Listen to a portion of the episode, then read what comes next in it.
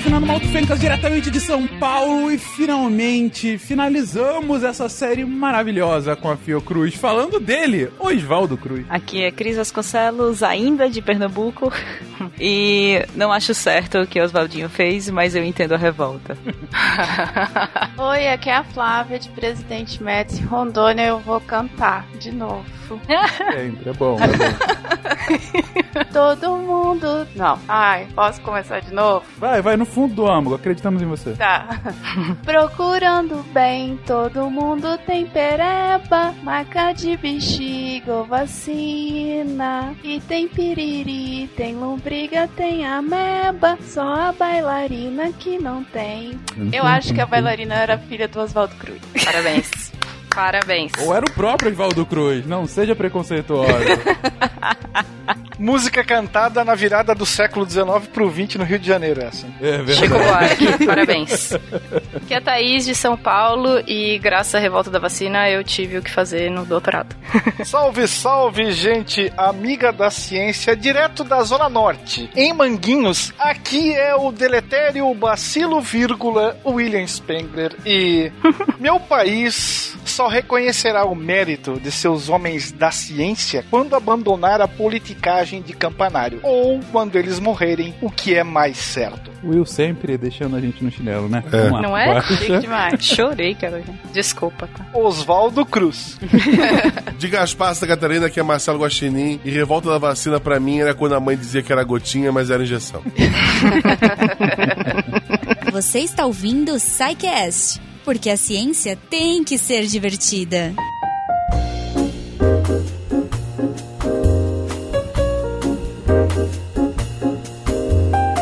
Queridões, vamos, vamos finalizar essa série simplesmente maravilhosa que estamos fazendo aqui com esse apoio, esse apoio inenarrável que tivemos da Fiocruz. Lá, há já mais de um ano atrás, a gente havia sugerido para a Fiocruz, nesse edital de divulgação científica, que fizéssemos uma super série de 10 episódios que viraram 11 ah, aqui do SciCast para falar sobre aspectos relacionados à ciência, à saúde pública e, e fatos realmente relevantes para a população brasileira. Então a gente falou de vacina, a gente falou de educação sobre saúde, a gente falou de animais peçonhentos, falou sobre o próprio SUS, a gente já falou de tanta coisa, tanta coisa tão relevante aqui nos últimos episódios, gente. E a gente propositalmente deixou para esse último episódio da série sobre Fiocruz para falar dele que dá o nome à própria organização, para falar uma biografia e impactos e relevância de Oswaldinho, Oswaldo Cruz, uma das mentes mais importantes da ciência nacional em todos os tempos, principalmente se a gente vai colocar sobre o impacto que o cientista teve para a população, não só para o progresso da ciência em si, que é sempre relevante e não é para ser diminuído, mas como esse progresso teve um impacto direto na vida de tanta gente, É, inclusive com problemas no meio do caminho, como a gente vai citar aqui, como a gente já comentou na abertura. Mas vamos lá, gente, para começar, quem é Oswaldinho? Quem foi Oswaldo Cruz? Esse é o último episódio? Esse é o último episódio da, da Fiocruz, Me chamaram pra chutar o balde, então, é isso? Basicamente, Will. Eu acho que antes de falar sobre ele, valeria um breve contexto sobre saúde pública e a forma como isso foi considerado um problema de ação governamental, de forma muito rápida ao longo do tempo, porque, afinal de contas, a história da saúde pública ela está relacionada diretamente, intimamente, eu diria, com as condições das cidades urbanas e com a intervenção do Estado. Afinal de contas, foi nessas grandes comunidades urbanas que diversas doenças acabaram se alastrando e coube ao Estado, com E maiúsculo, executar as ações visando o controle dessas epidemias e aí, numa esteira, regras para construções, fornecimento de água, eh, fornecimento de alimentos, outras medidas que, direta ou indiretamente, acabaram ligadas à saúde pública e aqui saúde pública falando em caráter coletivo, já que vai ser nesse meio que o nosso Oswaldo do bigode vai atuar, né? Logo, logo quando formado. E se a gente fizer um recorte bem rápido, a gente pode pontuar a Idade Média como talvez o momento crucial para a evolução dessas medidas sanitárias nas sociedades, principalmente por causa das, das grandes epidemias, e em especial a, a tão malfadada chamada peste negra, o que para nós é a peste bubônica. É, você tem um, a cidade que acabara de nascer ou de renascer, e você tem um público urbano cada vez maior, um prato cheio para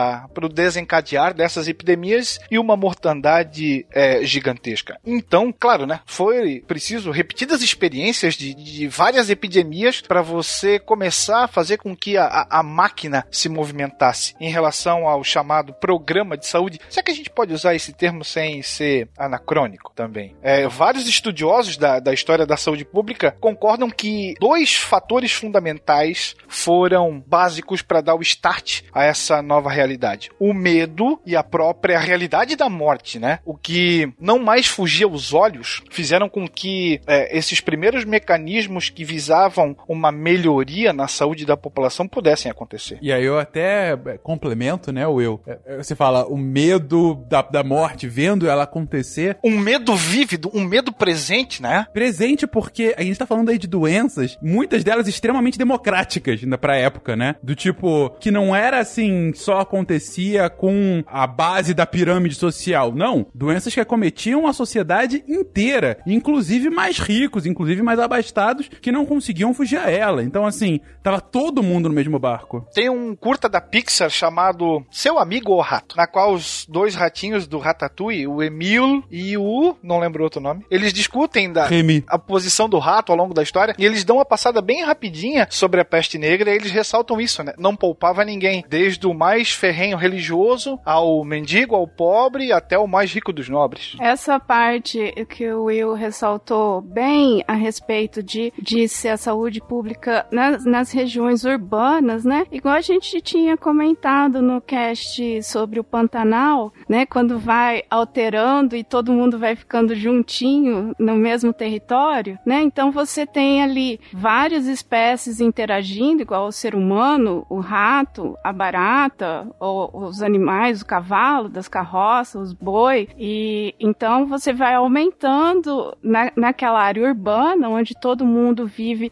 muito mais é, junto, né? É, fisicamente mesmo, do que numa área rural. Não que na área rural não aconteça, ou não acontecesse essas doenças, mas a capacidade de disseminação você é, amplia muito mais, né? Então por isso que potencializa muito mais o, o problema e, e a, o agravo vai para todos, igual você comentou, Fencas, é democrático, né? Não, não, não se limita na, na distribuição, ainda mais antigamente, né? Que, que, que era uma mistura muito maior do que é hoje. Hoje tem os condomínios, os prédios, as favelas, isso aqui.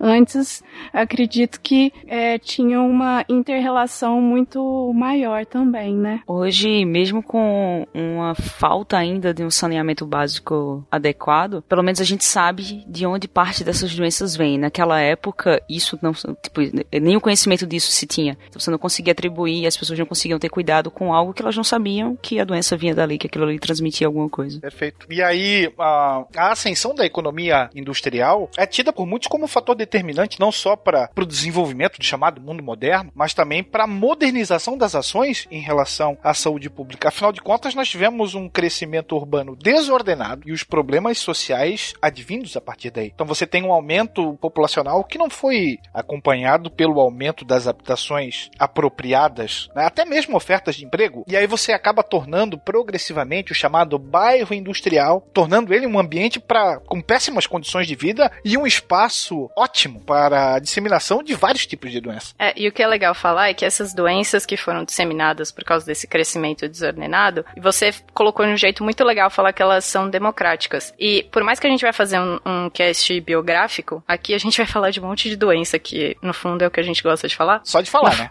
É. A gente aqui, o eu, a gente gosta bastante de falar de doença. Enquanto estiver só falando, tá valendo. Mas o que é legal de falar do Oswaldo Cruz é que não só as pessoas não sabiam como que as doenças eram democráticas e de onde elas vinham, mas ele ajudou as pessoas a descobrirem. Então ele não ajudou um apenas um pesquisador a descobrir um tipo de doença. Então ele faz parte de um monte de coisa pra gente, que é descobrir, é, ajudar diversos pesquisadores a descobrir de onde vêm essas doenças e por que, que elas são democráticas ou por que, que elas não são, e descobrir a etiologia de cada doença. Não só a parte da peste bubônica e tudo mais, mas a parte da febre amarela, a parte da doença de Chagas. Ele ajudou diversos pesquisadores a fazer isso também. É uma coisa interessante que o falou é com relação às tomadas de decisões movidas pelo medo da morte iminente, né? Um grande exemplo disso atual é quando houve o H1N1, em que se popularizou tanto o álcool em gel nas mãos, em que você teve uma redução de infecções simples causadas por má higienização. E o segredo de tudo era, pasmem, a higiene. É, mas foram vários os, várias as pessoas durante o tempo que a gente tem agora de, de ciência consolidada, foram várias as pessoas que em momentos diferentes descobriram que a higiene cuidava de vários, vários tipos de doença, não foi só agora. O fim do século XIX marca um avanço na ciência e na medicina, o que vai fazer com que novas teorias sobre o alastramento das doenças venham a aparecer, inclusive aquela que diz e que é baseada nos tais dos micro-organismos, coisa nova para a época. E a gente está falando aqui, ó, século XIX, não faz tanto tempo assim. Isso é muito recente na história da humanidade. É, por exemplo, a febre puerperal, que era uma que matava bebês e mulheres o tempo todo, foi curada por um médico que eu não lembro o nome exatamente agora, mas ele pedia para os residentes lavarem as mãos antes de fazer o parto. Tipo, era simples assim. E aí as mulheres pararam de morrer, os bebês pararam de morrer depois disso. É, não é necessário também mencionar que o banho diário era um costume nativo dos indígenas aqui da América e dos africanos. Né? Os europeus não tinham esse costume. Você tem relatos de monastérios em que os monges tomavam dois banhos por ano. E não somente isso. Então você okay. tem a faca, o queijo e tudo mais. O rato, inclusive, né? O rato, principalmente o rato. E o queijo formado em você, exatamente, né? O queijo, você é um queijo ambulante. Ah, mas, gente, eu só queria reforçar aqui, é, esse fato do banho já é bizarro por si, quando você pensa, enfim. Mas, mas ele vem do clima também, né? Se tu pensar que o, o europeu tá num ambiente mais frio, é, ele acaba fugindo mais do banho, ainda mais é, métodos para aquecer água não eram tão simples, né? É, já no o pessoal que morava na África, ou mesmo aqui no Brasil, tu tinha um clima mais é, quente, né? E um acesso maior, a, principalmente no Brasil, um acesso maior à água, né? Mas o determinismo geográfico não pode ser usado como desculpa, né? Não, não, ok. Eu tomo banho, eu tô aqui no sul, mas eu tomo banho, tá, gente? agora sim.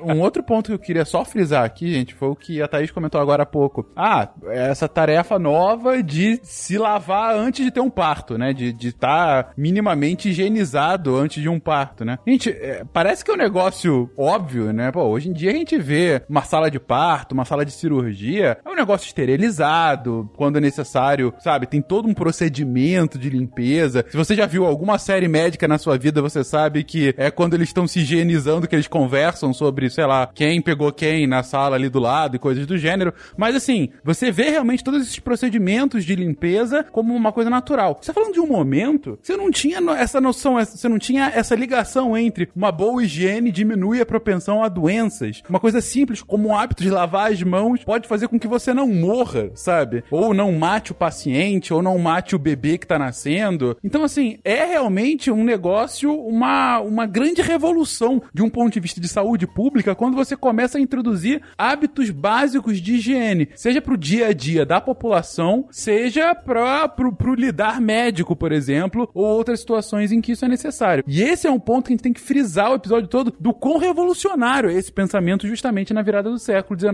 para o XX. E é bom lembrar que parte dessas doenças eram atribuídos a coisas religiosas, a castigos e afins, então é bem complicado você pregar uma, uma sociedade que acredita na, nessa parte da doença como um castigo divino e dizer para elas que algo que elas não veem causa essa doença. Acredita, é algo que tá na sua mão, você não tá vendo, mas é algo que tá na sua mão. Então é bem complicado pra época para você explicar isso. É, e daí vem todos os experimentos de das teorias de biogênese e abiogênese no meio do caminho, né? De você ver Pasteur, de você ver Francisco Red fazendo aqueles experimentos da mosca, da, da carne dentro do pote e tal, para ver se vem vem, da onde que vem a vida, de vem, se vem de um objeto inanimado ou se não vem. Isso tudo começa a aparecer numa sociedade que acredita que sim está sendo punida com uma, com uma doença. Existe uma grande barreira moral a ser Exato. quebrada em relação a isso, né? Para que a ciência pudesse fazer o seu trabalho. Exato, e Pasteur vem e acaba com isso a hora que ele faz os experimentos dele, do caldo, super. Só que isso, óbvio, elitista, claro, porque isso é só para uma população que consegue ter acesso às informações que o Pasteur colocou, as informações que o Francisco Redd colocou para circular. A população que está lá sendo contaminada por peste bubônica não sabe que isso está acontecendo, entendeu? Não sabe que já tem um conhecimento todo sobre vida, vir de vida e de que existem,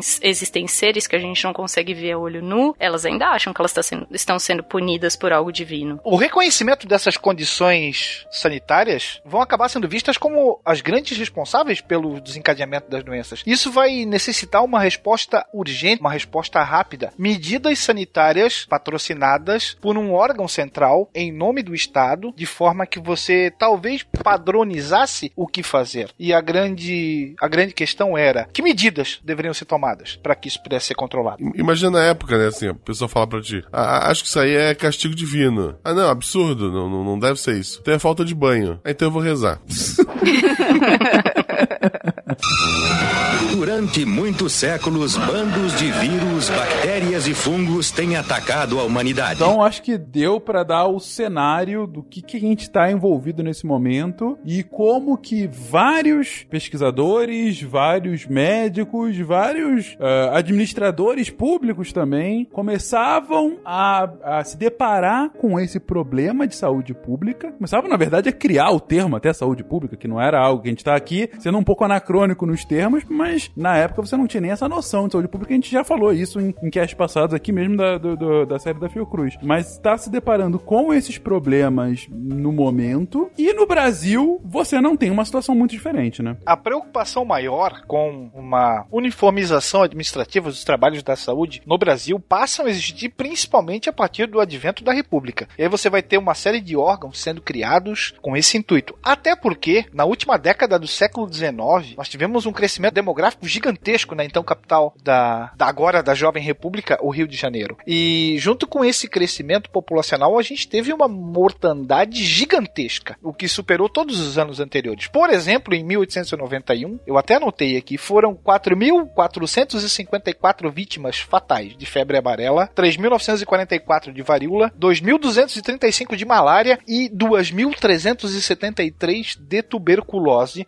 numa população aproximadamente de 700 mil pessoas. Você tem várias teorias que acabam ligando doença a condições ambientais, a condições sociais. Vai ser só depois da grande virada de chave do Louis Pasteur é que principalmente os estudos aqui da febre amarela passam a girar em torno do parasitismo. Até então você tinha as mais fantasiosas teorias a respeito disso. parte do Pasteur faz com que a gente comece a imaginar que são seres que a gente não vê, entende? E essa história que eu falei antes, da parte da abiogênese e da biogênese, você, você passa a acreditar que vida vem de vida, não vem de nada inanimado. E daí você começa a ter teorias novas e você começa a fazer correlações do tipo das mais complexas que a gente faz agora, que é ligar meio ambiente, que é ligar é, condições de vida a tipos de doença que a gente tem. Mas na época eles não tinham noção de que não ter saneamento básico fazia você estar em contato com um monte de seres microscópicos que você não vê e você está doente por causa disso. Isso é uma análise muito profunda que a gente faz hoje. Óbvio que ela é muito óbvia agora, mas na época ela não era. Você literalmente mete o dedo no micróbio, né?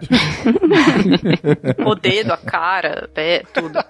e tudo mais que você De um queira. tudo, de um tudo. Bom, e a gente tem então essa situação de calamidade pública, de certa forma, né? Se você for colocar realmente nesses números de doenças acometidas por, em toda a população. Não muito diferente nos grandes centros urbanos, pelo contrário, né? Imagino que nos centros urbanos você tem realmente uma concentração ainda maior, né? Pelo, justamente pelo acúmulo populacional que você tem lá. E você chega então nessa virada de século com a necessidade de, de prover soluções para isso, porque já é um problema bem grande para a sociedade brasileira, uma sociedade que tá é, no, no perigeu do império, né? A gente tá falando aí do, do final do, do império de Dom Pedro II, início da República, sociedade que tem vários problemas sociais e ainda, além desses, também um problema grave de saúde pública. Onde é que entra o nosso herói do cast de hoje nessa história. É, Oswaldo Cruz, Fencas, ele foi um médico a- em qual a história de vida dele, ela se mistura com a da saúde pública no Brasil e ela se mistura com a da ciência no Brasil. Você vai ver ao decorrer do cast que vão aparecer inúmeros nomes de cientistas brasileiros que todo mundo conhece, que são de uma importância mundial dentro da saúde. Assim, ele realmente a história de vida dele é entrelaçada com, as, com a ciência do Brasil. E linkando a tudo isso que a gente discutiu, ele se forma em, em medicina com 20 anos, isso em 1892, e a tese dele era veiculação microbiana pelas águas. Entendeu? A- O contexto da época que se vivia. Você ainda estudava como a água contaminada poderia causar doenças. Isso a gente já discutiu aqui em caixas anteriores, que também foi um trabalho, sem- quem fez um trabalho semelhante foi o John Snow, lá em Londres. O Jon Snow, Sim, sim. É. Ele mesmo. Ele mesmo, ele mesmo, com a espadinha e que tudo. não sabe nada, esse guri? Exato, ele mesmo. João das Neves. É o episódio de epidemiologia que a gente gravou pra Fiocruz. A gente conta a história do Jon Snow. A gente fala também dele no Dimuno. Vários vão ser citados, sem dúvida, mas e Oswaldinho? Sim, o Oswaldinho se forma aí com essa, com essa tese e você já percebe que ele tem essa paixão por estudar os micro-organismos e infecções e após se formar em medicina, ele vai fazer um pequeno estágio lá no Instituto Pasteur, que a gente já co- comentou aqui, orientado pelo... é, estudando as teorias que são defendidas pelo, pelo Louis Pasteur. Veja bem, foi para o Instituto Pasteur patrocinado pelo sogro.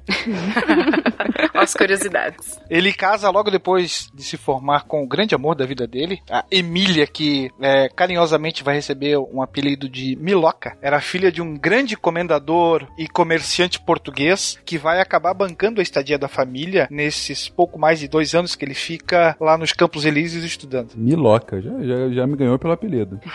Emília Fonseca Cruz. Só para contextualizar aqui, o Louis Pasteur, como a grande maioria sabe, é o cara que inventou a pasteurização para não estragar a cerveja. Só foi aplicada ao leite 50 anos depois. Prioridades. Prioridades.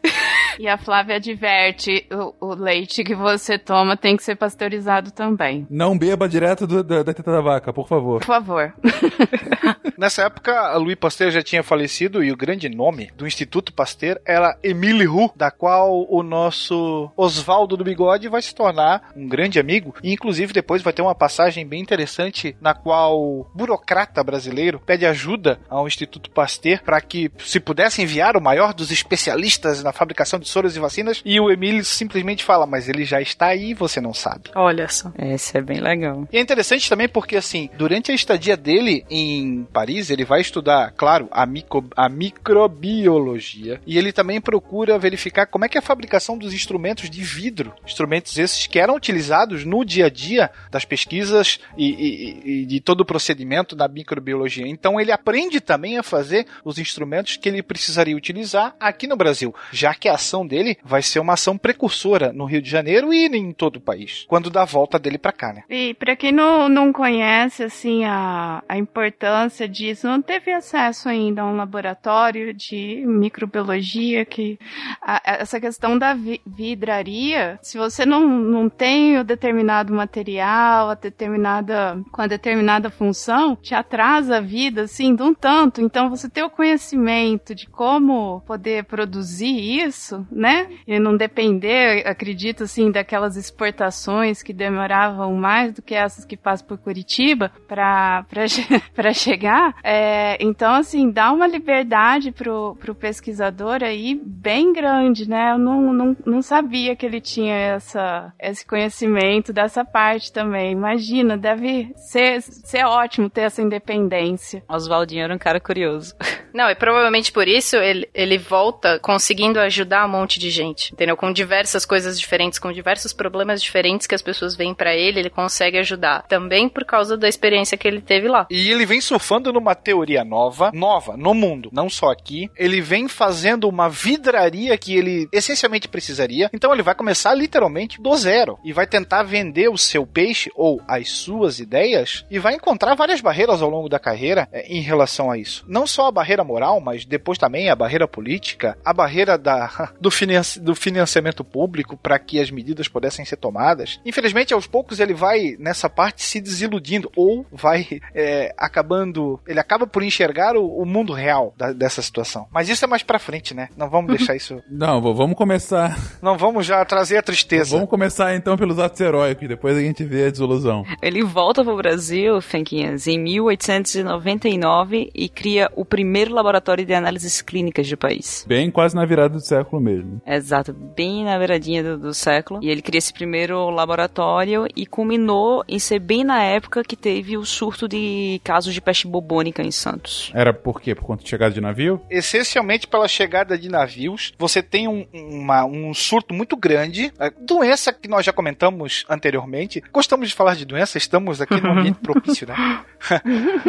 Transmitida principalmente pela picada das pulgas dos ratos infectados. Ela chega no Porto de Santos e a, você tem uma escalada muito rápida. Em dezembro ela já estava em São Paulo e em janeiro já estava no Rio de Janeiro, claro. Você precisa tomar medidas urgentes, você precisa de soro, você precisa de vacina. Tudo isso era importado, hoje é importado com extrema dificuldade. Você imagina há mais de 100 anos. Como seria? Exato. E como o William tinha comentado, a peste bubônica é a famosa peste negra, então o que ela causava era uma devastação imensa. E bem nessa, nessa época, como o William falou, era muito difícil importar isso, então a ideia do Brasil foi: não vamos importar, vamos fazer aqui. Vamos começar a tentar tra tratar daqui, porque importar é bem complicado. E aí, três nomes bem famosos foram convidados para trabalhar com isso, que foi o Oswaldo Cruz, o Adolfo Lutz e o Vital Brasil. Olha só, nomes que a gente já conhece. Né?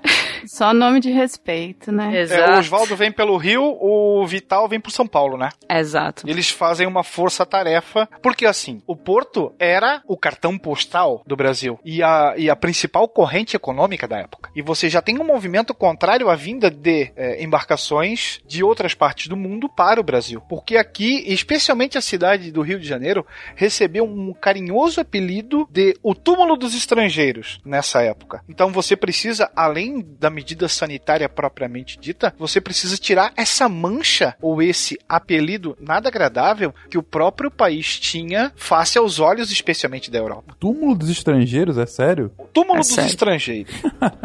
que delícia de capital, hein? vamos, passar as férias do Que Rio, deprê, claro, né? tem um nome... E você sabe que quando um apelido ruim, apelido, né, normalmente é ruim. Quando pega pra você Des- desfazer. Suplantar isso é bem Ó, complicado. Fencas, ele tinha esse apelido e um, do- um dos exemplos foi aquele navio italiano, Lombardia, que atracou no Rio em 1895 e ele tinha 340 passageiros. Dos 340, 330 contraíram malária e 200 morreram. 234 pra ser mais exato. Aí, Não, e pra você ver que não era só a peste que tava rolando no mesmo tempo. Era tipo, era um problema de doenças. Você tem toda uma sopa, né? É, é, é um problema de doenças infecciosas incontroláveis ali no momento. Meu Deus, E o só, caos. só para todo mundo entender aqui quem eram os nomes famosos que a gente citou, o Adolfo Lutz, ele é um dos cientistas que ajudou a confirmar a transmissão da febre amarela pelo Aedes aegypti, e o Vital Brasil foi o que desenvolveu o soro antipeçonhento. E os dois são institutos É, aqui em exato. São Paulo. e tiveram seus nomes É, em dois instituto. institutos aqui em São Paulo. Adolfo Lutz fica as- associado à Faculdade de Medicina daqui de São Paulo, fica lá no complexo do Hospital das Clínicas. E o Vital Brasil fica no Butantã, que é dentro da USP, do campus da USP, também aqui em São Paulo. Muito legal, inclusive, a visitação dos... É legal, né? Bom, não sei se tá aberto ainda, né? Mas eu lembro quando eu era criança, já foi algumas vezes. Tá, estão fazendo. Você não segue eles no, no Twitter? Instituto Butantan, Fenca. Ele não é das doenças, Flávia. Ele- eles têm os- uns dias comemorativos lá que é aberto para as crianças poderem lá visitar e tudo mais, gente. Segue o Instituto Butantan no Twitter pra vocês acompanhar, é bem bacana. O Instituto Butantan, ele tem uma duas visitações. Se você for com criança, ele tem um museu de microbiologia lá dentro, onde ele conta boa parte dessa história que a gente falou de abiogênese, de biogênese e as pessoas principais nessa história. Você pode levar a criança lá e eles fazem experimento, colocando o dedo da criança antes de lavar lavar, depois de lavar numa plaquinha de ágara e ver o que cresce. E também tem o Museu do Butantan também, que conta a história do Vital Brasil todo lá dentro. E só para você entender como as instituições se comunicam, a Fiocruz que eu faço parte, dentro da Fiocruz tem um laboratório do Butantan. Dentro da Fiocruz tem um laboratório específico do Butantan para teste de vacina. Uma amizade que rendeu frutos, hein? É, olha só. Até hoje.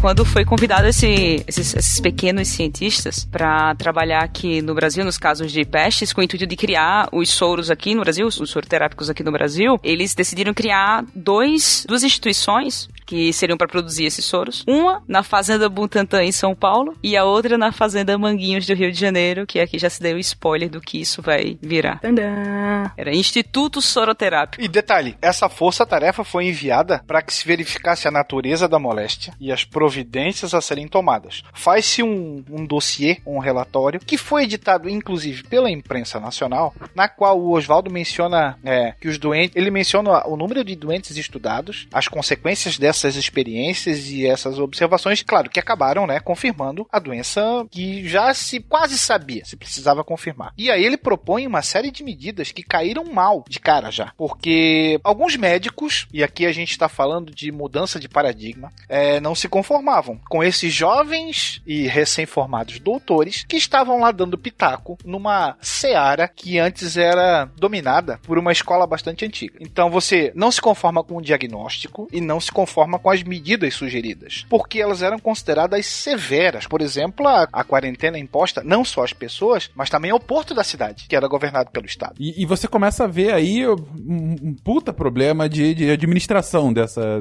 dessa situação, né? Como que de fato você consegue lidar com uma quantidade tão grande de doentes e de doenças e, e necessidade de tratamento? E aí, o que, que, que você consegue fazer de fato? É, é, como você está colocando, né, Will? É, é, a gente tá, tá falando de um lado de institutos que estão tentando encontrar soluções para isso, e por outro, é como massificar essa solução para que de fato o problema possa ser sanado, né? É, e aí, aqui vem aquela, aquela parte que eu mencionei antes. O diretor do, do Instituto Vacínico Municipal do Rio de Janeiro, que era o Barão de Pedro Afonso, nesse, nesse desespero em o que fazer, ele entra em contato com o Emily Hu e pede que se enviassem o, o melhor especialista que eles tivessem para a fabricação do soro e das vacinas antipeste. E ele menciona que o Brasil possuía o melhor aluno que ele já tinha formado das Américas e que ele estava muito provavelmente ao lado da residência do Barão, que seria, claro, o nosso Oswaldo Cruz. E aí, a partir de então, o, o prefeito, na época do Rio de Janeiro, Cesário Alvim, se não me engano, foi antes do Pereira Passos, ele determina a criação de uma direção geral para um instituto que fabricaria os soros, né? Um instituto soroterápico antipestosa.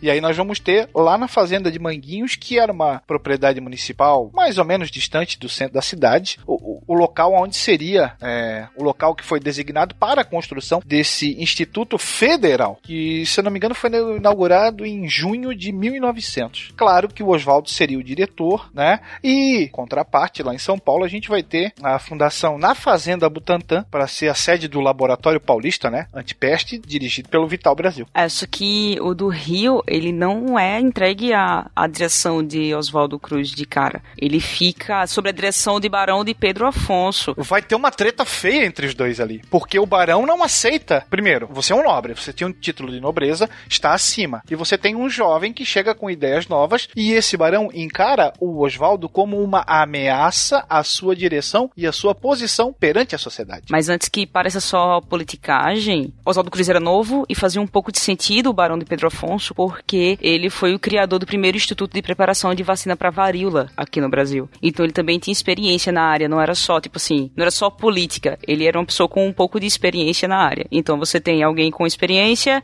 e tinha o, o Oswaldo Cruz, que era um médico novo, obviamente, e de inicial ficou com o Barão de Pedro Afonso. Vacina da varíola que havia sido descoberta há 100 anos antes é. de tudo isso que a gente está falando lá na Europa. Olha o, o tempo que se demorou para que se chegasse e atravessasse o oceano. Veio a nado, na verdade. Que vai dar problema tema mais pra frente. A gente comentou sobre ela no cast aqui também, como foi a criação dessa, a descoberta dessa vacina. Num dos casts da Fiocruz. Tanto no de imuno, que não é da Fiocruz, como o de vacinas, que é da Fiocruz também. É. O William tinha comentado que ficava um pouco longe da região, só que tinha um. Onde, a região onde escolheram, né, pra construir, ficava um pouco longe da- do centro da cidade, Manguinhos. Só que só tinha um trem que levava as pessoas. Então, se você perdesse o trem, você tinha que caminhar os 5 quilômetros que afastava a ci- o centro da cidade de lá. Se você perdesse o trem de manhã pra ir trabalhar em Manguinhos. Só amanhã de manhã. É. Não, é, pra quem conhece o Rio hoje sabe, né? A Fiocruz fica ali no início da Avenida Brasil, né? Mas não é, é o início, mas não tão início assim. É, é um chãozinho mesmo que você, você vai andar. Então não é, não é tão próximo do centro assim mesmo, não. E é bem bonito, inclusive, né? Com vista pro mar, na época. Não, né, e- e é, é bem bonito, né? O, a construção, né, da, da Fiocruz ali, aquele castelinho que tem, né? É uma arquitetura bem diferente pro, do, do entorno, vamos colocar dessa forma. Castelinho, que é o símbolo dela, né? Exatamente. Castelinho que foi um, idealizado pelo próprio Oswaldo Cruz com aquele formato do, do castelinho e o objetivo era realmente ter uma construção que chamasse a atenção, porque na época o Brasil, a ciência do Brasil não era conhecida, a ciência do Brasil tipo, nem tinha uma ciência mesmo que marcasse o Brasil e fora do país o brasileiro era muito era, se enxergava o Brasil muito como um país realmente pobre que não tinha não tinha condições de fazer ciência e Oswaldo quis fazer algo que fosse o símbolo da ciência, fosse o símbolo da saúde pública. Ei, o túmulo dos estrangeiros, não esqueça. É, no túmulo dos estrangeiros. Era literalmente fim de carreira, né? Quando um navio chegasse, não avistasse o Brasil como algo acabado, mas visse um, algo que fosse um símbolo de, de poder. Por isso o castelinho foi construído daquele, daquela forma. Inclusive orientavam-se os navios que vinham da Europa para fazer essa rota do Atlântico Sul que não parassem no Brasil e tocassem direto para Buenos Aires para evitar o contágio. Seja de, aí você pode escolher, né? Malária, febre amarela, peste bubônica. Aí você pode ter um leque ali, você apresenta um menu e aí escolhe o que você quer. É, isso era bem comum na época porque tinha muito muito mosquito, né? A história do mosquito aqui foi famosa de que o Rio de Janeiro, de que Santos estavam todos tomados por mosquito. Então os, os navios nem paravam aqui para não se contaminar com qualquer coisa. É o que a gente tinha comentado no, no episódio de epidêmio, né? Que você precisa do, do meio da doença e de, do hospedeiro da, da doença. Então, aqui no Brasil, naquela época, né? Você tinha um, um ambiente propício para disseminação, o, o microorganismo, e no caso ainda, além do microorganismo, a gente tinha o vetor, os vetores, né? Causa, favorecido também por causa do clima, é, esse clima mais quente, E da falta de saneamento básico. é, então, além de tudo isso que a gente já tinha falado, né? O, o clima aí favorável para aumentar o- os vetores. E aí, junto, aí tem o- os vírus e tudo mais, e tem um hospedeiro, aquela montoeira de gente ali no porto, nas cidades ali litorâneas. E então facilitava bem o- a disseminação aí dessas doenças, que eu acredito que, em comparação com, com a Argentina, que tem um clima mais ameno que o nosso, então aí a quantidade de, de, de vetores comparados daqui que é bem menor, né? Não só isso, né, Flavinha? A gente tem que lembrar que na virada do século, a Argentina era considerado um país desenvolvido, na verdade, né? A Argentina é um caso até bem esquisito de evolução socioeconômica, porque é um raro caso de um país que já foi desenvolvido e hoje está em desenvolvimento. É, na virada do século, a Argentina, principalmente com o, você teve um, um boom é, econômico a Argentina, é, principalmente quando você teve os navios com containers e com frigoríficos, que ele possibilitou que a Argentina exportasse carne para o mundo inteiro. E isso realmente foi por um tempo um grande ativo da sociedade argentina. E a Argentina, ela tem uma concentração muito grande, principalmente de população, principalmente em Buenos Aires. E você tinha lá eh, grandes fazendas, né, para gado bovino, um gado de ótima qualidade, diferente do restante do mundo. E isso era muito exportado para a Europa. Então você teve uma grande concentração de renda, uma razoável distribuição dessa renda. Então, por muito tempo, a Argentina foi o grande polo econômico e também militar e político da América do Sul. E justamente nessa virada do século é quando ela estava num, num, boom. Ela começa a perder isso já na, nas primeiras décadas do, do século XX, depois do, da crise do, de 30, de, de 29, né? Uh, e com as duas guerras mundiais. Mas nesse momento, realmente, uh, você vê que o Brasil era um destino não quisto, não só por conta disso, mas também a Argentina como um destino muito mais agradável pro momento. Precisamos descobrir uma forma de evitar essas doenças.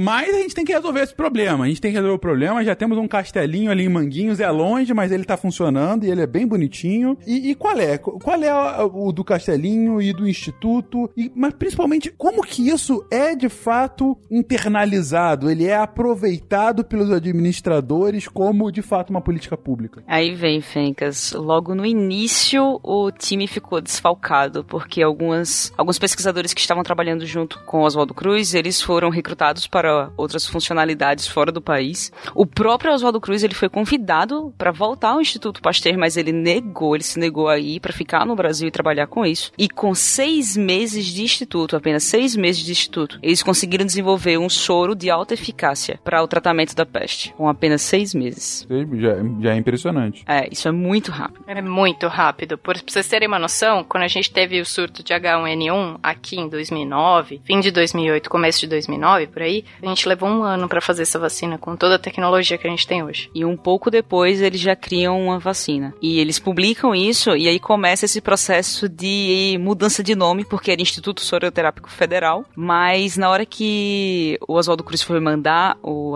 o artigo, ele quem, quem digita o nome da instituição é você. Você que escolhe de, você coloca a instituição que você está vinculado. Por exemplo, meus artigos saem com o meu nome e a instituição sai como a Universidade Federal de Pernambuco e a Fundação Oswaldo Cruz, né? E a Fiocruz. E Oswaldo Cruz, na hora que ele colocou o nome dele no artigo, ele colocou Instituto Soroterápico Federal e colocou, entre parênteses, Instituto de Manguinhos, já dando esse início de mudada e já entregando um pouco dessa personalidade para o Instituto, se desvinculando desse instituto, de Instituto Soroterápico. Começando a alterar o nome, mas realmente estou impressionado ainda com esses seis meses já para ter um resultado. Sim, é, é, é uma coisa muito né? rápida. Né? É muito rápido. É, e no, bem nessa época, a gente não. A, o problema do Brasil não era só a peste bubônica. O que acontecia no Rio de Janeiro e, além disso, é, você tinha casos, em mu muitos casos, de tuberculose e de febre amarela, principalmente. E eles começam a se a caminhar para outras vias além da peste bubônica. Já que a gente está aqui trabalhando com peste bubônica, a gente tem todo esse equipamento e a gente está tendo sucesso, por que não abraçar as outras doenças que tem aqui para tentar resolver esse problema também? E, e se consegue ir por esse caminho também? Consegue. Na época não existia vacina para febre amarela ainda. A vacina para febre amarela apareceu bem depois. E o que, que ele conseguia fazer? Como ele já sabia que aquilo era é, transmitido por mosquito, ele virou o mata-mosquito oficial do país. Então, o que começa a história da revolta da vacina, também um dos fatores que começa essa revolta, é de que ele entrava na casa das pessoas com redes, com borrifando coisa para tirar os mosquitos de lá de dentro. Não sei exatamente o que, que ele borrifava, mas para tirar os mosquitos de lá não eram as mesmas coisas que a gente tem hoje para tirar mosquito. Mas ele virou o matador de mosquito oficial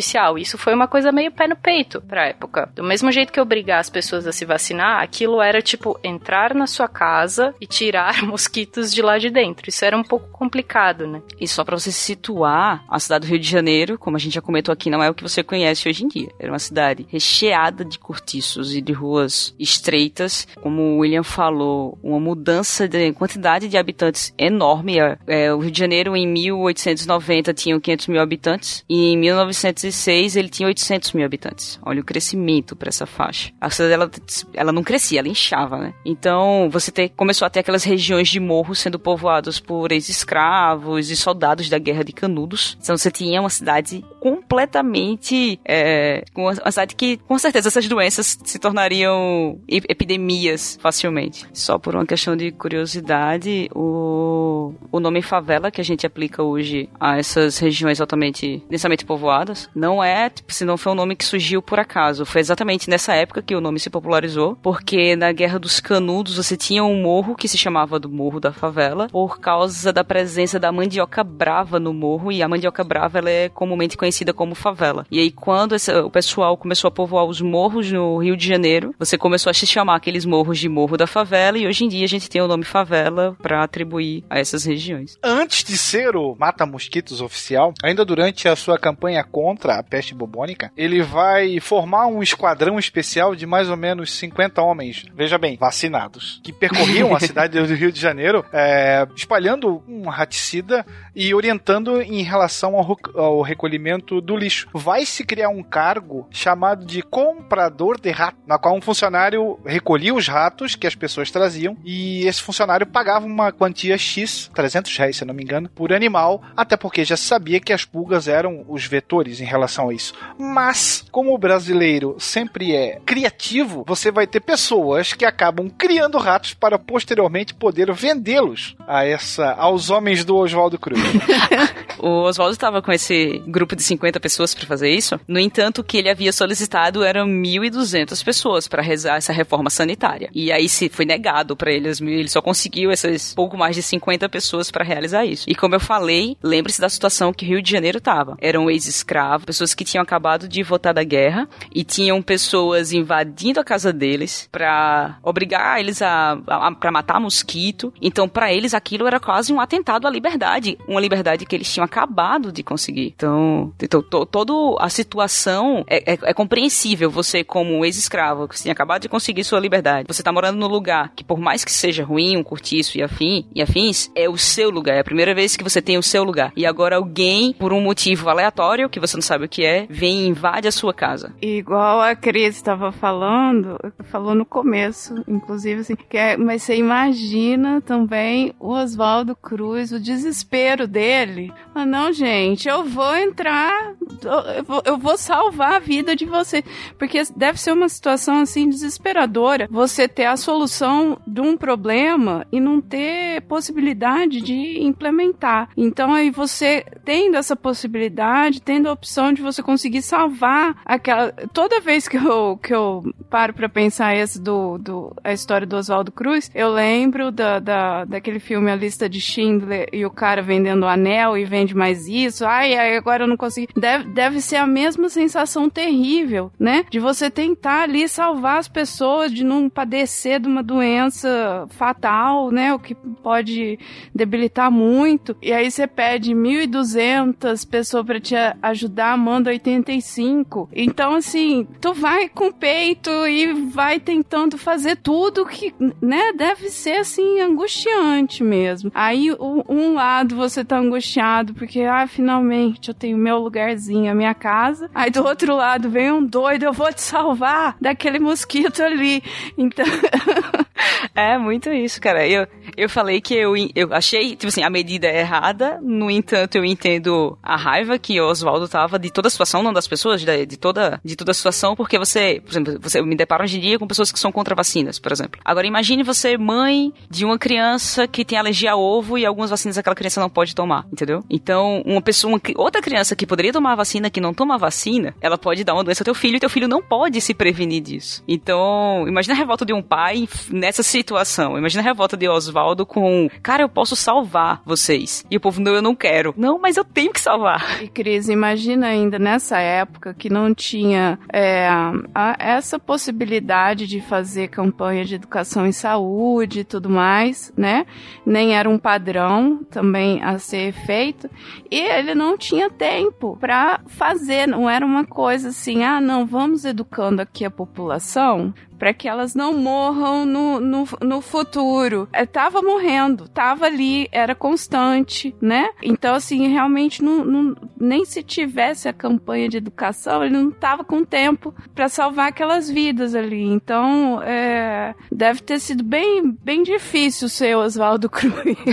Sem contar que não era nem, a, a, por exemplo, a falta de tempo. Também tinha uma falta de didática. Você não era treinado para explicar uma população com como isso acontece. É diferente de hoje em dia, que a gente tem, você aprende didática, você sabe, você em tese, sabe como se comunicar com uma pessoa que não é da sua área. A gente treina isso no SciCast.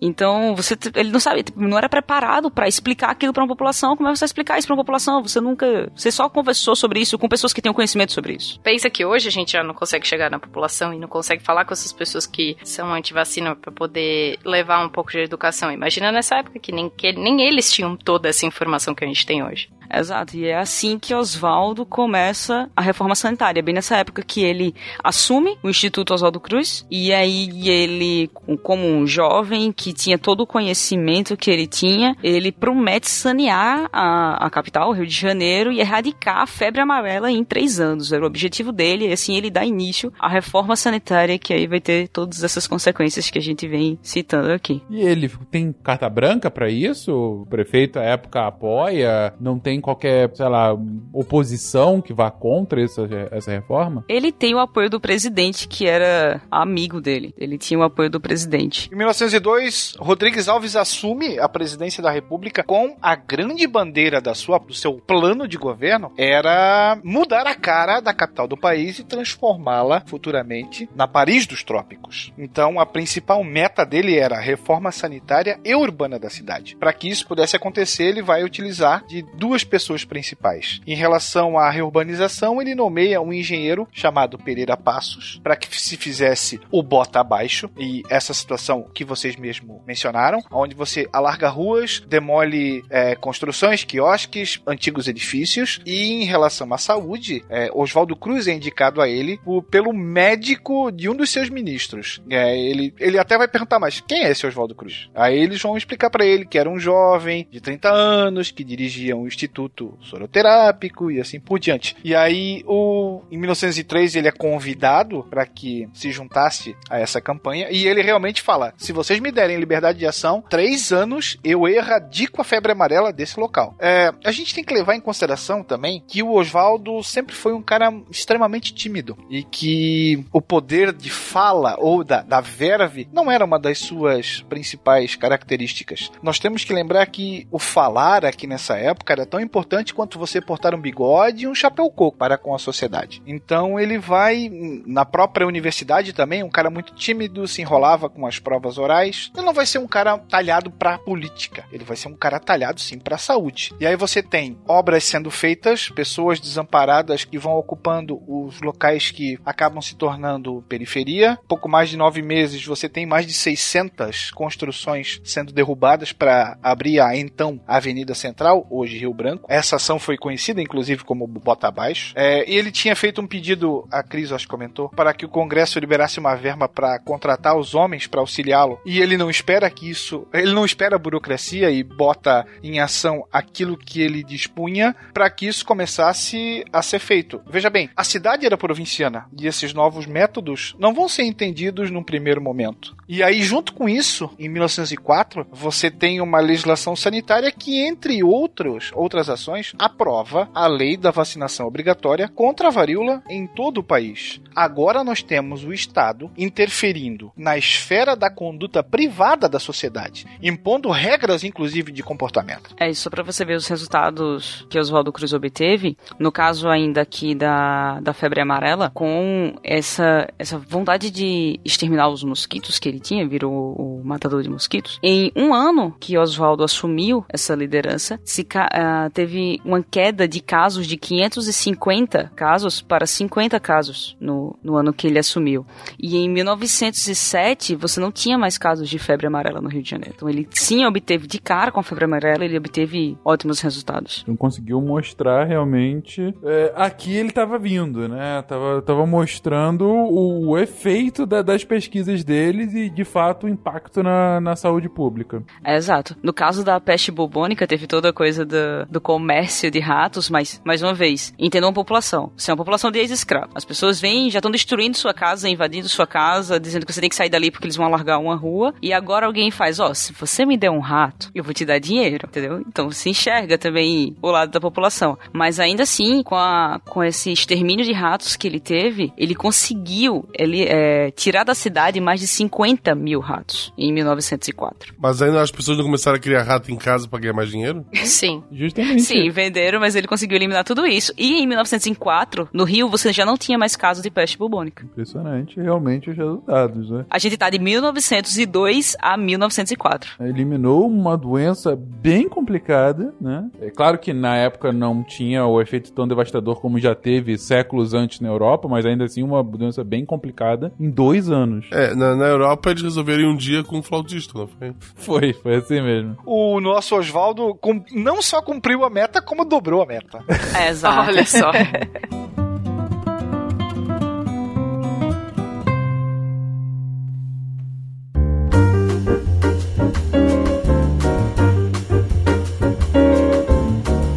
a varíola que começa, porque até ali a população já estava sensibilizada com o fato de estarem invadindo as casas, a, a casa, né? Só que aí a varíola, você precisava da vacinação. E aí a vacinação se tornou obrigatória. E você tem pessoas entrando na sua casa, fazendo tudo aquilo que eu já falei, e agora vendo a coxa da sua esposa. Que na época É, ela já é invasiva por ter uma agulha, né? Então, é, tipo. exatamente. já não é uma- seu corpo agora, não é mais sua casa, né? É, já não é simplesmente borrifar um bom ar na sua casa assim e espantar os mosquitos e ir embora sem nada. Não, agora eles estão te machucando diretamente. Tipo, é compreensível, mas, né, a gente sabe o outro lado e sabe que a, a- o motivo é nobre. O que a Flavinha tava comentando por um lado, realmente, imagina a, a dor do cara sabendo que ele tem a solução e a população não entende. Mas, gente, vamos colocar sempre em contexto. Imagina que, de repente, o governo brasileiro hoje descobrimos que a solução para uma doença é fazer uma coisa bizarra que nunca foi feita ou que vocês não conhecem. Porque hoje a gente sabe o que tá acontecendo no mundo todo. Mas, sei lá, imagina que para você solucionar uma nova doença, tem que dar um peteleco no seu olho. Vimos pesquisas científicas mostram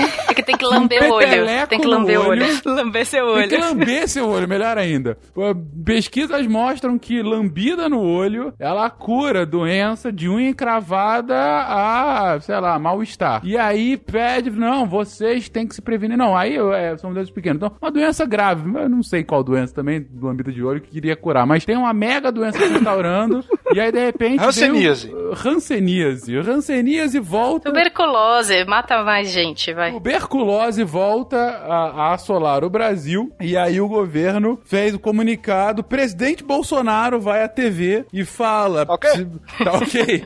Cidadão brasileiro, nós temos aqui a cura para tuberculose é uma lambida no seu olho. Então eu peço que todo brasileiro acima de 18 anos vá a um posto de saúde para que tenha seu, seu rosto lambido, seu olho, rosto não, seu olho lambido para que isso seja uma para que a gente se cure. E aí a população estranha não vai e tal. Seis meses depois não tá não tá indo, não tá com uma boa, você não tem uma, uma boa frequência da população nesses postos de saúde. E aí ele vai também e fala: "Vamos agora dar lambidas obrigatórias. Iremos às suas casas para lamber vossos olhos e de seus filhos para que vocês não tenham tuberculose mais." Pegarei em armas.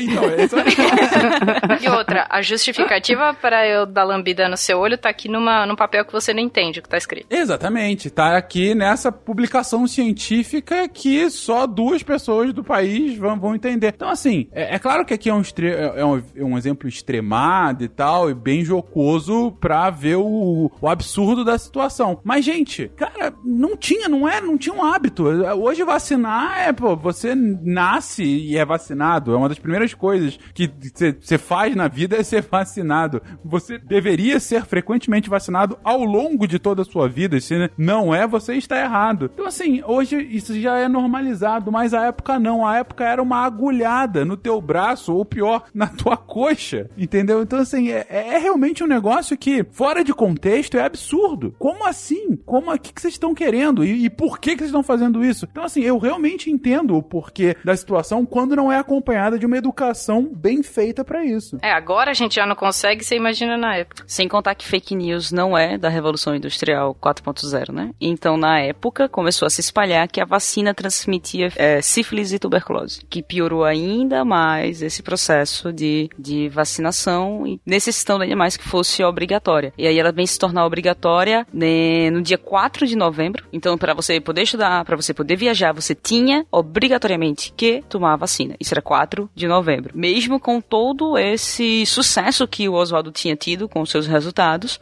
ele precisou tomar essa medida de obrigatoriedade da vacina. E no dia 10 de novembro se começou uma série de protestos. Os estudantes que estavam envolvidos nos protestos foram presos, o que provocou mais protestos. E no dia 11 de novembro se criou a Liga contra a Vacina Obrigatória. Isso no intervalo de 4 de novembro para 11 de novembro. E teve início o que a gente conhece hoje como a revolta da vacina. A revolta ela foi tão violenta e tão violentamente reprimida também que no dia 15 de novembro o desfile foi cancelado.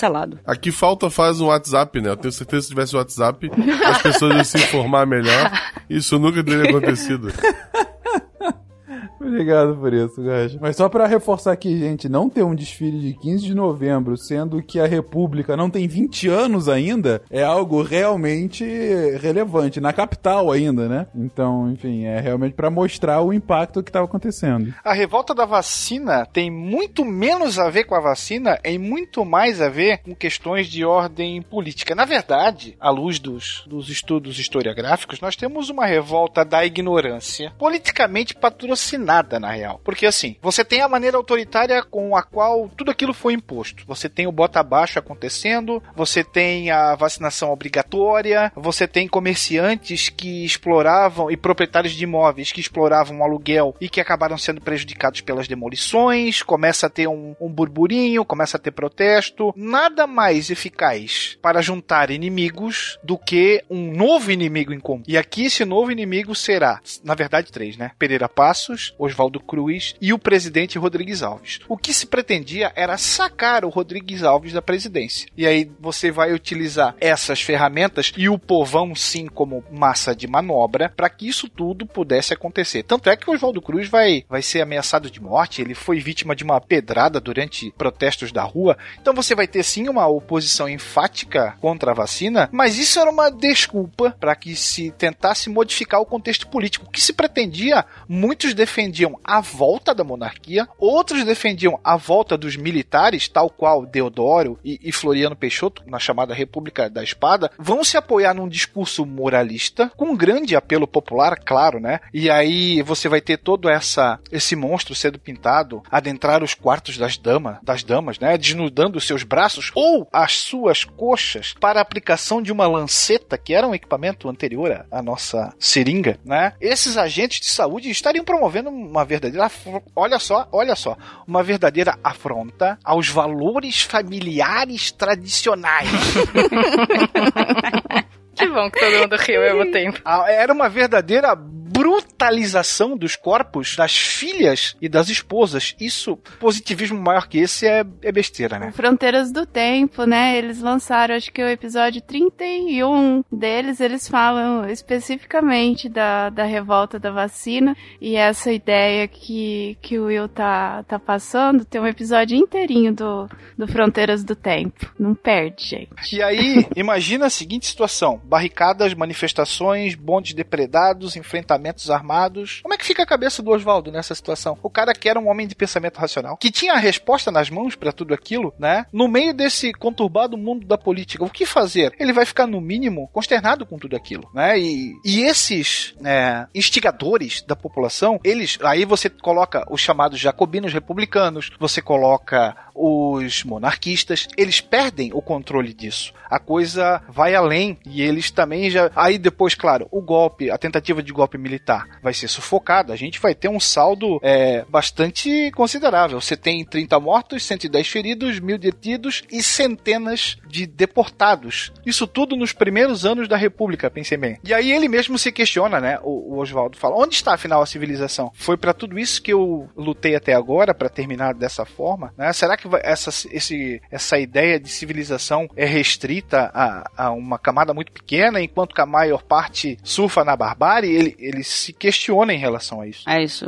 O Oswaldo, ele, no meio dessa confusão, ele pede demissão. E aí o presidente diz: não mesmo, vai sair não. E a demissão dele é negada e ele é obrigado a trabalhar E no dia 23 de novembro, o intervalo entre dia 4 e 23 de novembro, você tinha, como o Will falou, quase mil presos e o governo voltou atrás e tirou a obrigatoriedade da vacina. Mas aí, ó, vamos ressaltar. Em 1904, ele tenta com a varíola. As pessoas vão contra, as pessoas vão de contra com a, a ele. A imprensa vai contra ele e aí a obrigatoriedade é retirada, é suspensa a obrigatoriedade. Em 1905, a cidade do Rio de Janeiro ela sofre uma grave epidemia de varíola. E só no Rio, 6 mil pessoas morrem de varíola nessa época. A imprensa volta atrás e começa a pedir a obrigatoriedade da vacina. E aí, como a gente já sabe, quando é que a varíola vem, vai ser erradicada do Brasil? Em 1971. Então, nas duas coisas que ele teve liberdade para fazer, ele conseguiu sucesso. Na questão da varíola, que todo mundo foi contra e precisou tirar a obrigatoriedade, a gente continuou sofrendo com varíola e só veio conseguir acabar com isso em 1971. A, a musiquinha que eu cantei no, no início, é que não tem marca de bexiga ou vacina, é porque a, a, a, varíola, né, eles, era conhecida como bexiga também, porque ela causa umas bolhas na, na pele da gente e quem sobrevive fica com essas marcas que eles falam que é, é uma, é uma cicatriz, uma, uma escara na, na pele e, e eles costumavam falar bexiga, então marca de bexiga. E, ou, então a marquinha da vacina, porque quem tomava a vacina, ela dá uma, uma reação faz a casquinha e acabava ficando a marca. É por isso que eu, que eu relacionei essa música com esse episódio, por causa dessa desse combate, né, a, a varíola e, e fazer a vacinação da, das pessoas todas. E a, e a ONU declarou a, a, varíola erradicada do mundo, né? Só em 1980 que ela foi erradicada. Oswaldo Cruz estava lá no comecinho do século, pra, é, né? Depois de 80 anos aí que foi erradicada no mundo inteiro. Só para lembrar, se vocês forem, se, se, a gente for lembrar do Memórias Póstumas de Brás Cubas, tem uma personagem que tem bexigas na cara. Quando a criança é vacinada, os Zé Gotinhas passam pela garganta, pelo intestino da criança e depois entram para a corrente sanguínea. O Rio de Janeiro dessa época é o Rio de Janeiro do Machado de Assis das Memórias Póstumas. É o Rio de Janeiro do Euclides da Cunha, lá dos Sertões também. E aí, aí a, foi a Cris, acho que falou, em relação aos jornais. Você vai ter uma série de charges e desenhos retratando o Oswaldo como um sedutor barato, com quintas intenções, com uma espécie de, de, de objeto pontiagudo tentando seduzir as mocinhas incautas.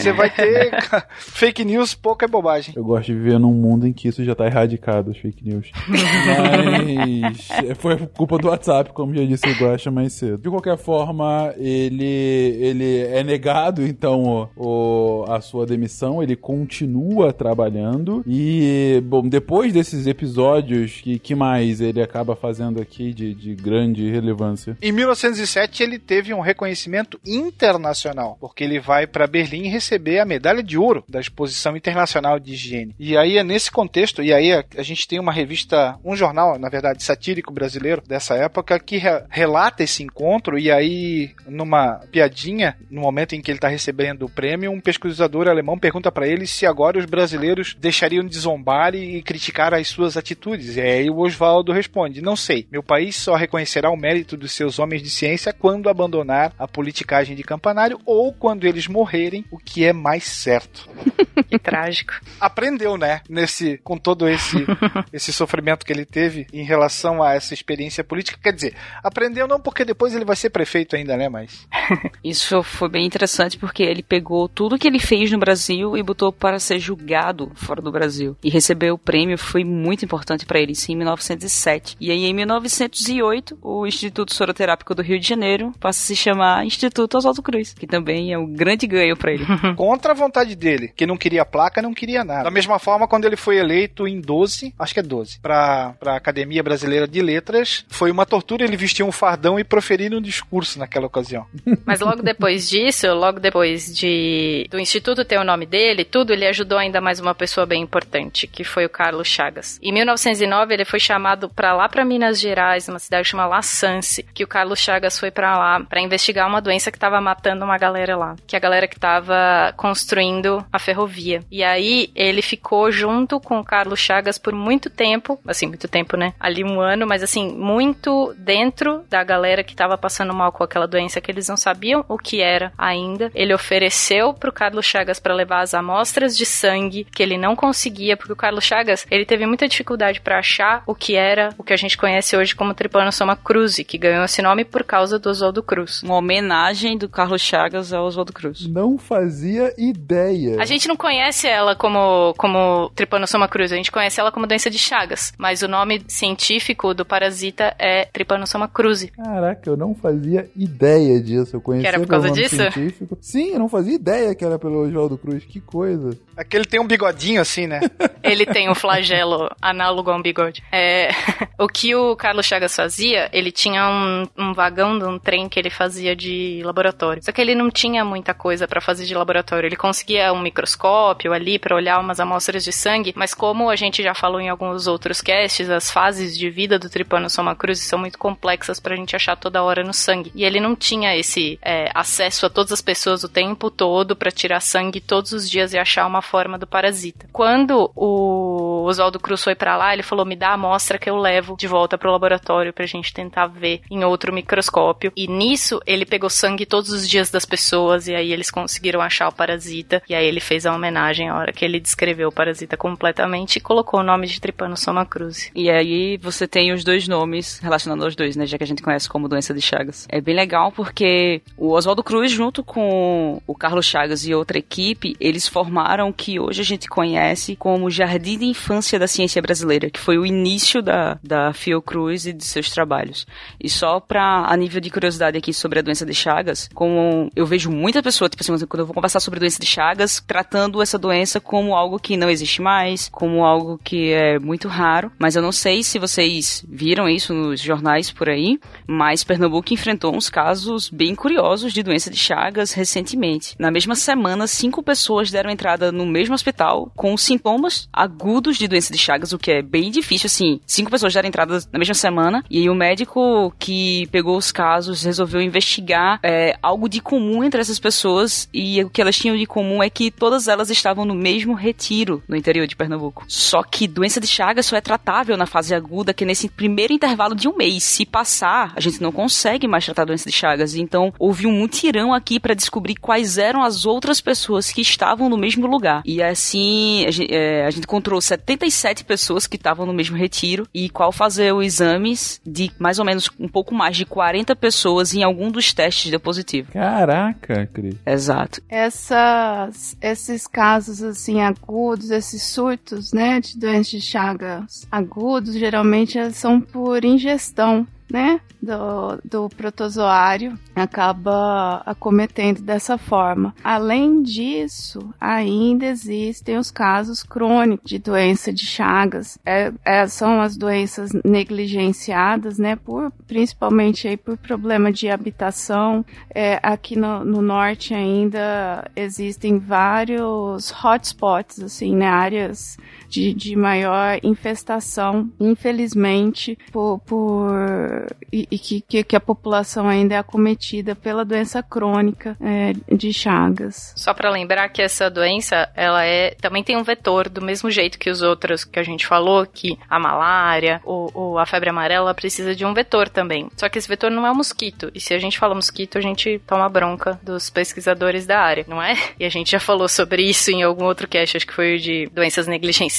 Mas é um inseto também e ele é comumente chamado de barbeiro ou a gente tem o nome científico dele que é um, da família dos triatomíneos. E é- o que a Flavinha falou de ingestão é que esse bicho, esse barbeiro, ou ele vive em casas que a gente chama de pau a pique, né? Que ele vive eh, escondidinho e daí ele pica a cara da pessoa, geralmente, a pessoa fica com uma bochecha inchada e tal. E aí você consegue ver o caso eh, agudo. Ou o que, a, o que a Flavinha falou da ingestão é que tem muitos casos de açaí e muitos casos de caldo de cana contaminados com parasita, porque o barbeiro também vive nessas áreas onde tem açaí, onde tem caldo de cana, e na hora de processar esses, é, esses alimentos, eles são moídos junto. E se o triatomínio está infectado, ele vai junto, o parasita vai junto e vive nessa solução de açaí, vive nessa solução de caldo de cana até a gente beber. Vocês adoram destruir as minhas comidas. Meu Deus, a cada cast.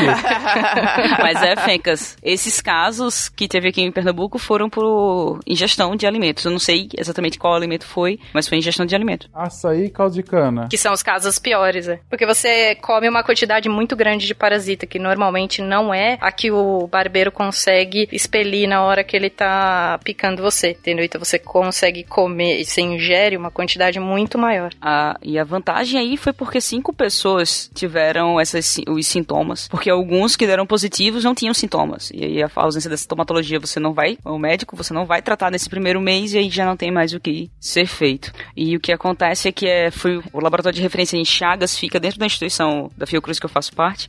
E foi realmente um mutirão para fazer esses exames, porque você tinha que fazer nove testes diferentes e a leitura da lâmina dá bastante trabalho, porque o que acontece é se você é cansativa a leitura e se você acha um parasita é positivo. Então dá realmente bastante trabalho. O pessoal suou muito a camisa para liberar esses resultados, porque eram 77 pessoas de para cada tipo de exame, eram as cinco lâminas de cada tipo de exame, era muita coisa para ler. E aí das as 40 pessoas que deram positivos em algum dos exames começaram o tratamento e atualmente quase todos já reverteram e estão com o quadro zerado, praticamente curados da doença. Coisa que não seria possível se não fosse nesse, nesse mês inicial. E se não fosse Oswaldo Cruz e Carlos Chagas, né? Exato. Agora você imagina o Carlos Chagas, coitado, vendo isso num vagão de um trem com um microscópio mequetrefe, entendeu? Então, a hora que ele pede ajuda para alguém mais, ele vai para alguém que consegue resolver os problemas dele, alguém que tem uma tecnologia suficiente para conseguir descobrir o que, que é aquilo. E aí o, o, o Oswaldo Cruz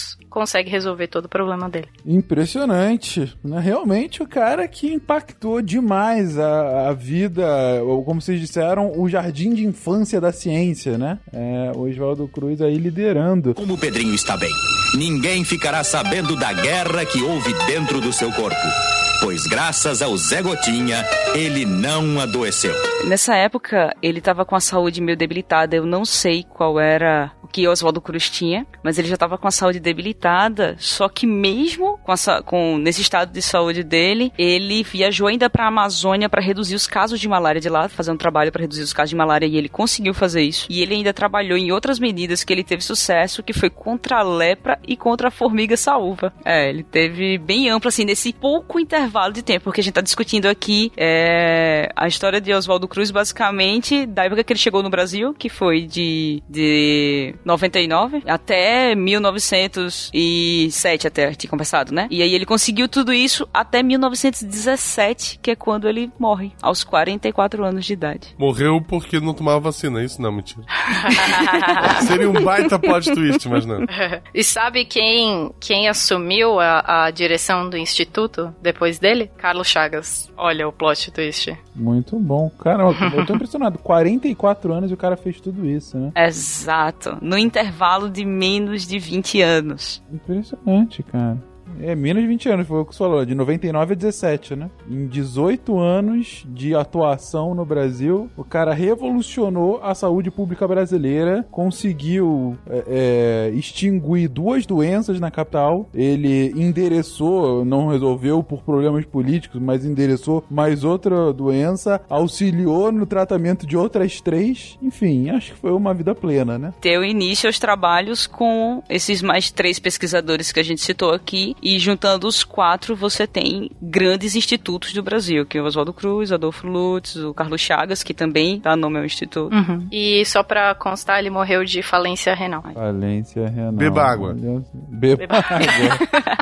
Faça tudo isso, mas não esqueça de beber. Fez tudo, esqueceu o básico. É. Tomou banho, mas não bebeu água. Caramba, mas que coisa. Que vida, gente. Que vida sensacional. E absolutamente entrelaçado com essa vida política da jovem República Brasileira, né? E de todos os seus problemas, seja na capital, seja em cidades grandes no seu entorno, seja nos seus rincões. Tem um livro de um médico e escritor brasileiro que não é o Drauzio Varela Mas sim, Tem outros médicos, escritor? saudoso Moacir Scliar, chamado Sonhos Tropicais. A história, é, mais ou menos, acontece assim: você tem um médico na virada do século XX, é, alcoólatra assumido, vai pro Rio de Janeiro desempregado e ele tem Oswaldo Cruz como seu grande ídolo. E ele passa a frequentar a biblioteca do Instituto Oswaldo Cruz, procurando tudo sobre a vida dele. E ele entra a fundo nisso e ele passa a, a encarar o Oswaldo como um amigo muito próximo. Então ele narra toda a situação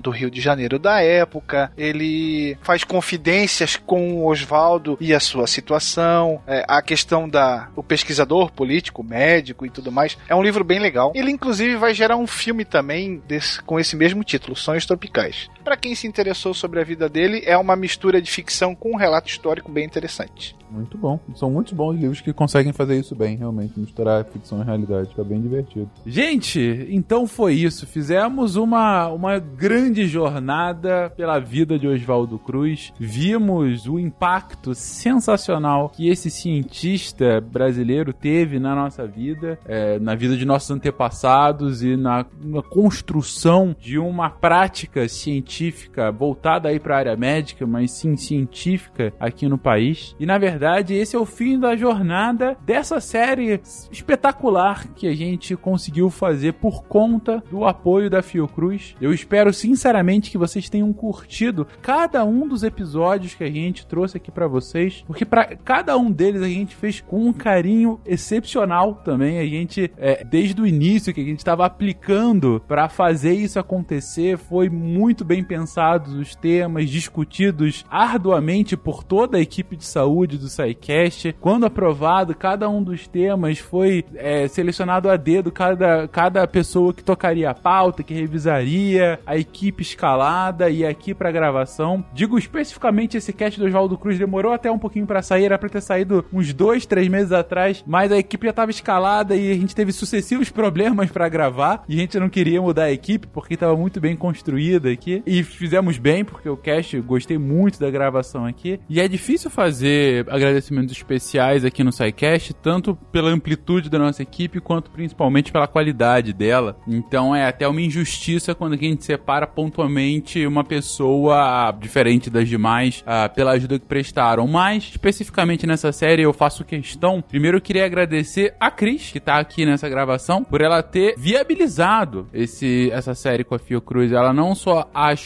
essa oportunidade, como ela foi essencial para que a gente tivesse uma proposta sólida para eles e para todo o trato burocrático administrativo lá que a gente teve com a Fiocruz. Cris, brigadíssimo. E eu também queria agradecer a Marlene, que faz tempo que não vem aqui gravar conosco, mas que foi peça-chave para organizar tudo, para fazer com que as pautas e as gravações acontecessem. Gente, vocês não têm noção do quão importante é a Marlene para todas as pautas de saúde. Ela é peça-chave para que a gente conseguir organizar e fazer tudo fluir. Então, agradeço as duas imensamente pelo trabalho aqui, em especial nessa série. E uma última menção que a gente comentou antes de começar o cast, eu queria comentar. Está gravando esse cast no Dia dos Professores, né? E isso é dar um, um carinho especial para a gravação, porque eu comentei isso com, a- com toda a equipe, eu também comentei hoje no Twitter que a, a profissão dos professores, de, de professor, assim, é, é possivelmente a profissão mais nobre que a gente tem em qualquer sociedade. E, e, e pra gente que fala de divulgação científica aqui no SciCast, é, é emocionante a gente falar é, com professores, para professores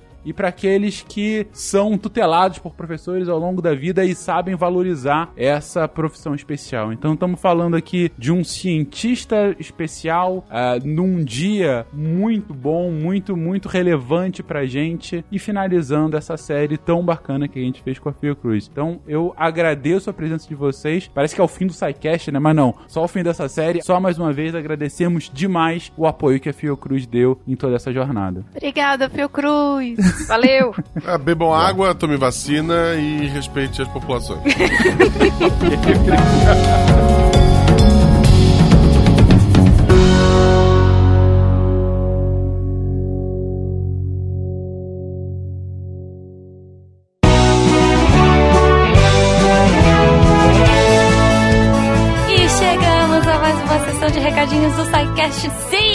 porque esse episódio é um episódio especial da linda da Fiocruz. A gente só tem a agradecer por essa parceria incrível que a gente teve com eles. Então, se você gostou dessa série, dos episódios que a Fiocruz e o SciCast fizeram com todo carinho, pensando em você, falando sobre educação e saúde, manda um oi para eles, manda um beijo nas redes sociais, agradece, porque, gente, é muito bacana essa atenção à divulgação científica, principalmente divulgação, não vou puxar sardinha aqui, né, de forma divertida, de forma que todo mundo entenda e porque isso é importante, chegar com a informação em todos os lugares. Então, compartilhem os episódios da Fiocruz, compartilhem os episódios do SciCast, vamos levar a ciência para todos os cantos do Brasil e do mundo, certo? Falando em compartilhar, se você quiser entrar nas nossas redes sociais, arroba Portal Deviante, Twitter e Instagram, e tá no Facebook também, vocês dão uma procuradinha lá, se você usa Facebook, né? Enfim.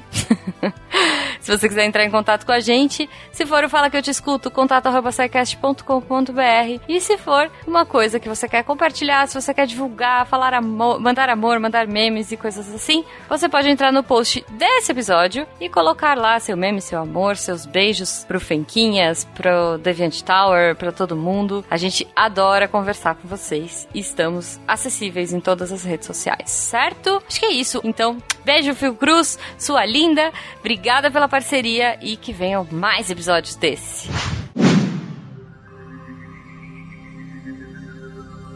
Se a ciência não for divertida, tem alguma coisa errada. Tem que ser divertida. A coisa mais divertida que tem é a ciência.